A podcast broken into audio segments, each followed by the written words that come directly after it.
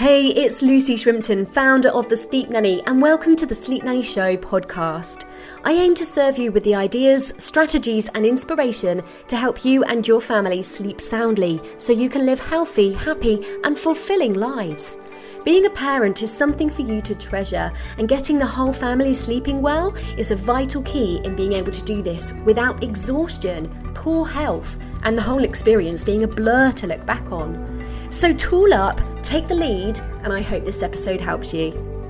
Hey everyone, welcome back. And in this episode on Night Wakings, we're going to be taking a deep dive into the topic of responding to those night wakings. How can you best respond to them? Because the truth is, different wakings need a different response, and sometimes your response can be perfect and help your little one to get back to sleep quickly, and other times your response might actually make the problem worse. So stick around because I'm going to go into all the different ways and help you know exactly how to respond to your little one. Okay, so the first thing I want to look at with you is the type of waking.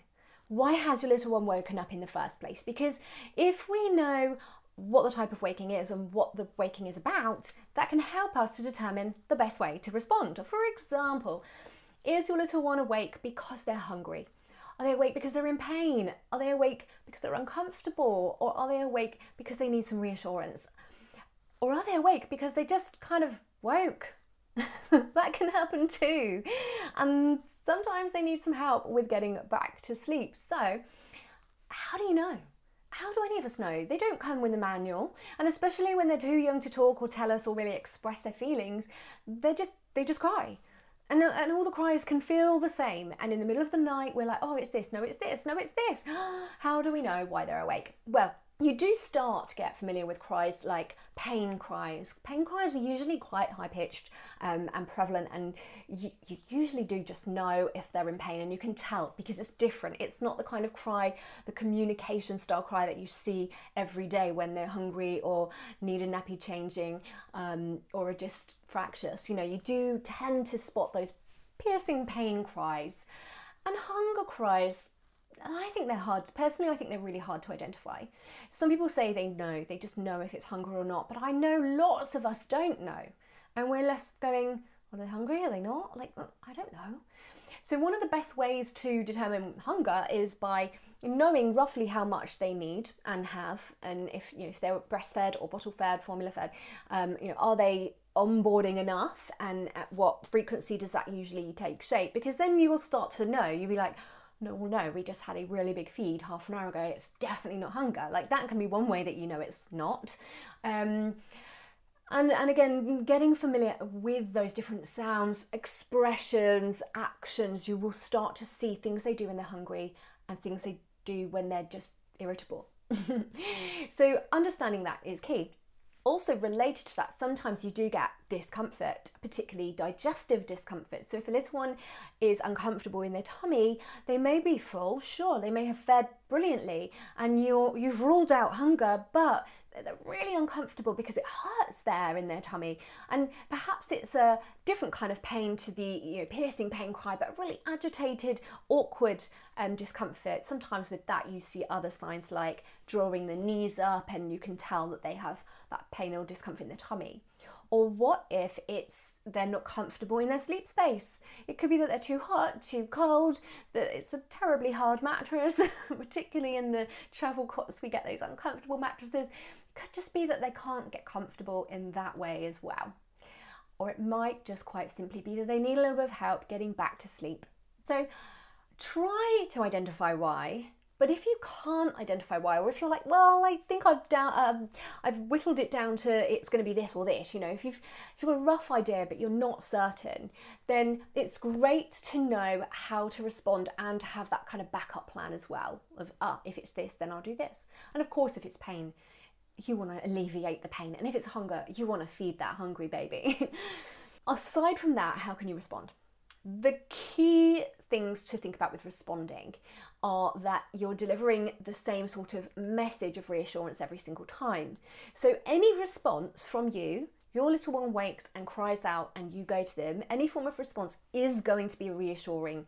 It lets them know that they're not alone, they've not been abandoned, you always return, and you're there to tend to their needs as best you can identify. so any response is better than no response, but how you respond is definitely key. So if you have a particularly alert little one, let's say, or toddler preschooler age because they are all pretty alert around that age and they're really tuned into interactions from you then sometimes with little ones like that, too much fuss, too much um, interaction, or too much effort really from you. Uh, if there's lots of come on, shush, shush, back to sleep, and you're fully expressive in your face, you're making eye contact, you're all hands on. Sometimes too much of that is actually overstimulating and can actually, like, you know, rile them up to the point they're like, okay, hold on, right, you're here, right, we're interacting, or maybe it's daytime.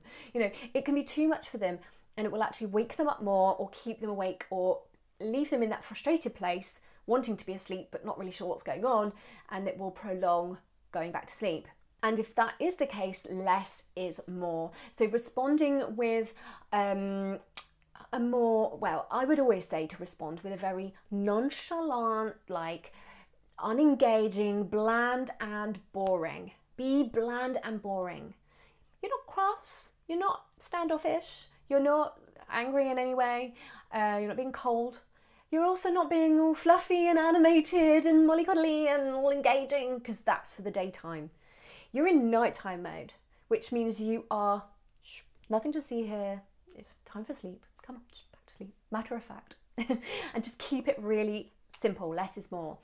I would suggest that anyway, regardless of your baby or child's temperament type, but be more aware of that and be ultra vigilant with that if you have got a super alert because they will pick up on every little detail of your facial expressions, your animations, your voice, everything. Keep to a whisper in the nighttime. You only whisper, you're bland and boring. Right from the minute you say goodnight, lights out, till the time they're allowed to wake up and start the day, you are in bland and boring whisper mode. And I would say that for every single response, every single time. So, whether that's a feed, a cuddle, a trip to the bathroom, still maintain that nighttime persona because, why, I hear you ask? Because it will help to send that message to your little one that it's not time to start the day, it's nighttime. And it, it helps to differentiate night from day. In the night, mummy is like this, or daddy, or caregiver. In the nighttime, my response is like this. This is, it, it's a signal, it's a trigger. This is nighttime, it's sleep time.